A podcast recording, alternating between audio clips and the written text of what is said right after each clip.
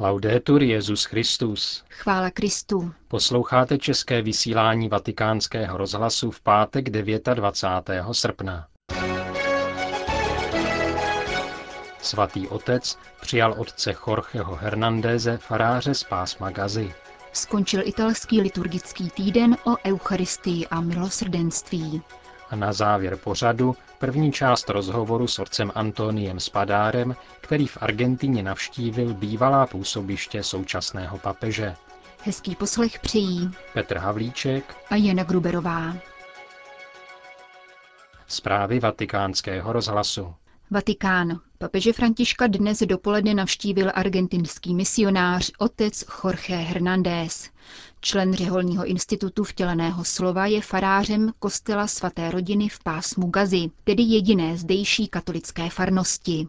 Dlouhý rozhovor v domě svaté Marty se přirozeně týkal válečné situace posledních týdnů. I hned poté vatikánský rozhlas otce Hernandé se požádal, aby popsal své setkání s papežem. Je to pro nás milost a nikoli v první. Papež František nám byl během války stále na blízku. Poslal nám e-mailovou zprávu, kterou jsme i hned přeložili do arabštiny, aby se tak dostala k celému křesťanskému společenství. Lidé za ní velmi děkovali, protože ve vážných momentech něco takového poskytuje ohromnou útěchu a úlevu. A nyní nás pozval k osobnímu setkání, při kterém nás povzbudil, abychom stručně řečeno byli solí země. Jaké další poselství si odnášíte z dnešního setkání s papežem Františkem? Jeho výrok o křesťanském svědectví, když řekl, evangelium vyžaduje oběti, které Ježíš po každém z nás žádá, a to na různých místech. Vaší úlohou je svědčit o Ježíši Kristu v zemi, která zažila jeho utrpení, jeho smrt, ale také jeho vzkříšení. Schopte se proto a s odvahou kráčejte dál. Tato papežova slova nás opravdu zasáhla. No. Papež František vás tedy povzbudil, abyste pokračovali v křesťanském svědectví ve své trýzněné zemi. Ano, je to tak. Zejména, abychom pokračovali v životě prožívaném v bolesti. Papež František si je vědom toho, že jsme v menšině.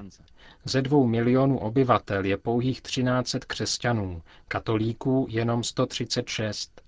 S pravoslavnými věřícími máme velmi dobré vztahy.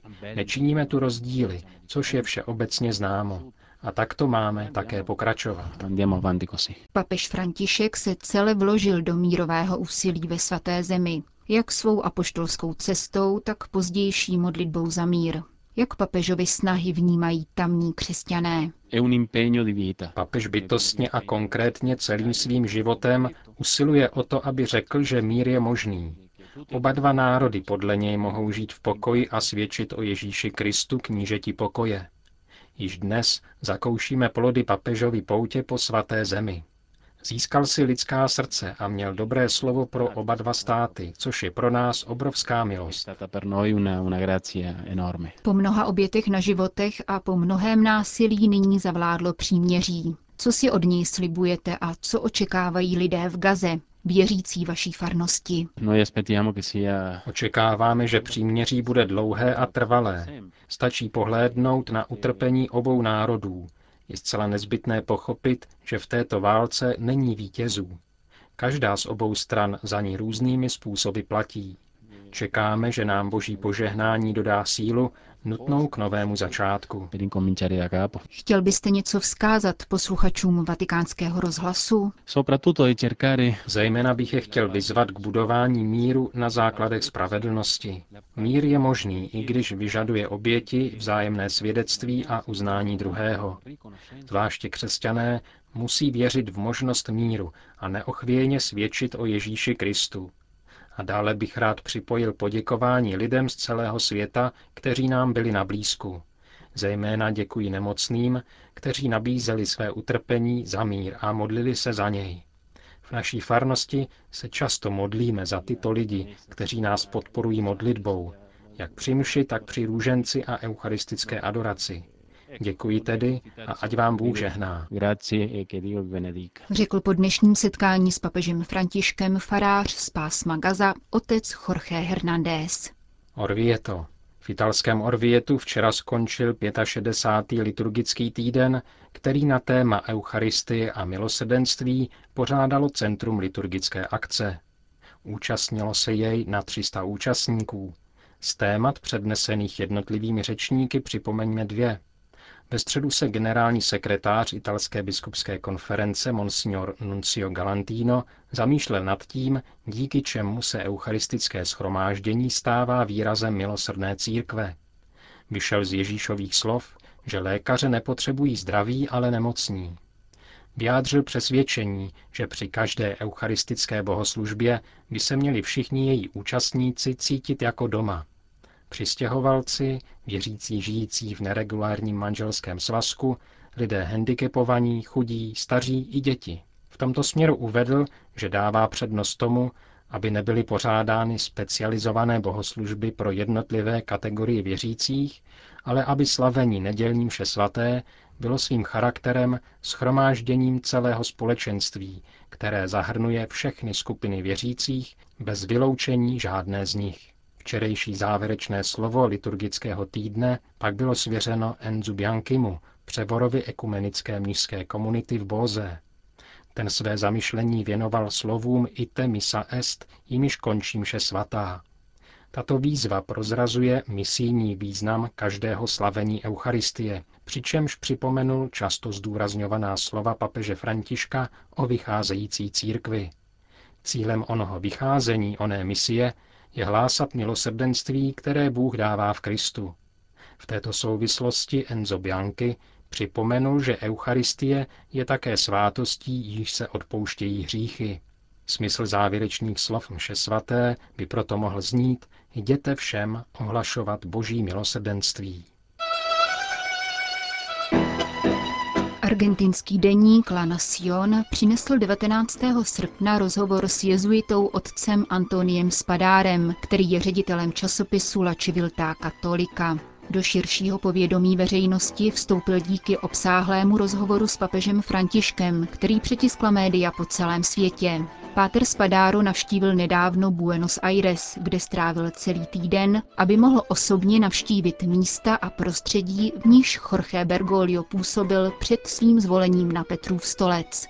Jeho zájem o papeže Františka vyvěrá z otázky, co chce Bůh říci církvi volbou kardinála Bergolia je přesvědčen, že možnost poznat kořeny jeho osobnosti a argentinské prostředí, v němž celý život působil, významně pomohou při hledání odpovědi na uvedenou otázku. Redaktora argentinského deníku nejprve zajímalo, zda již otec Spadáro po návštěvě mnoha míst v Argentině našel nějaký klíč k syntéze, která by mu pomohla lépe chápat osobnost Jorge Bergolia. Slovo syntéza nemám příliš v lásce, protože realita vždycky překonává jakýkoliv pokus o syntézu. Mluvit o syntéze předpokládá mít už nějaký předchozí ideový postoj. Raději dávám přednost konfliktu nebo střetu, což zde v Buenos Aires zakouším poměrně bezprostředně, když vidím, jaké v tomto městě existují velké rozdíly. Vytvořit syntézu totiž znamená věci zredukovat a zjednodušit, ne úplně správným způsobem. Když hovořím o konfliktu, nemám na mysli jenom negativní rysy skutečnosti, ale jednoduše protikladné rozdíly. Tak jako na obraze, který je namalován mnoha jasnými barvami, jež spolu příliš neladí, ale zároveň mu dodávají velmi silný výraz. Dávám přednost tomu vnímat vzájemný střed různých skutečností i jejich krajní polohy, které ale nejsou nutně vzájemně neslučitelné. Velmi mě zaujalo, když jsem se dozvěděl, že Bergoglio, když byl představeným komunity v San Miguel, chtěl, aby jezuité ve formaci chodili do divadla. Opera byla pro něho velmi důležitá. On jako osoba, která se soucitně dokázala pohybovat v chudinském prostředí, oceňoval i důležitost operního umění. Nyní bych tedy nedokázal nalézt proporce, které každá syntéza vyžaduje. Dávám přednost tomu, aby zkušenosti těchto dní ve mně zůstaly bez vzájemných proporcí. Nechci vyzdvihnout jeden z prvků na úkor druhých, i když mě samozřejmě mnohé z nich velmi zaujaly a pomohly mi mnoho věcí pochopit. Bergoliova osobnost by bez znalosti prostředí tohoto velkého města, jímž Buenos Aires je, byla nevysvětlitelná. Jeho způsob myšlení je plodem velkoměstské spirituality, která v sobě nese silné protiklady od krajní chudoby až po luxusní životní styl nebo mimořádné kulturní projevy. Jako příklad uvedu tango, což je podle mě hudba původem velmi lidová, ale zároveň plná emocí. Existuje tu také obdivuhodná míšenecká kultura a rovněž velmi živý mezináboženský dialog, který je sice plodem teprve nedávných dějin, ale který netrpí takovými traumaty jako v Evropě. Co říkáte na názor, že se papeži nepodařilo jeho mírové úsilí, které se snažil zprostředkovat na Blízkém východě? Nemyslím si to. Podle mě je dnes jeho gesto naopak ještě významnější. Bylo to totiž něco prorockého, co překročilo pouhou dějinou situaci. Skutečnost, že po pokojném setkání vypukl ozbrojený konflikt mezi Židy a Palestinci, toto jeho gesto proměňuje ve veliký symbol, který činí ještě více zřejmým, jak bylo jeho jednání prorocké. To, co na mě dělá největší dojem, je skutečnost, že dialog, který vždy probíhal na úrovni diplomacie, se díky Františkovi stal činem na úrovni osobního přátelství. Diplomatická úroveň je nezbytná, ale v určitém smyslu sebou nese jistou míru pokrytectví. Symbolem Františkovy cesty na Blízký východ se ale stalo vzájemné obětí v Jeruzalémě mezi papežem, rabínem Abrahamem Skorkou a imámem Omarem Aboudem. Toto gesto zavedlo nový styl řeči, novou vizi a novou symboliku.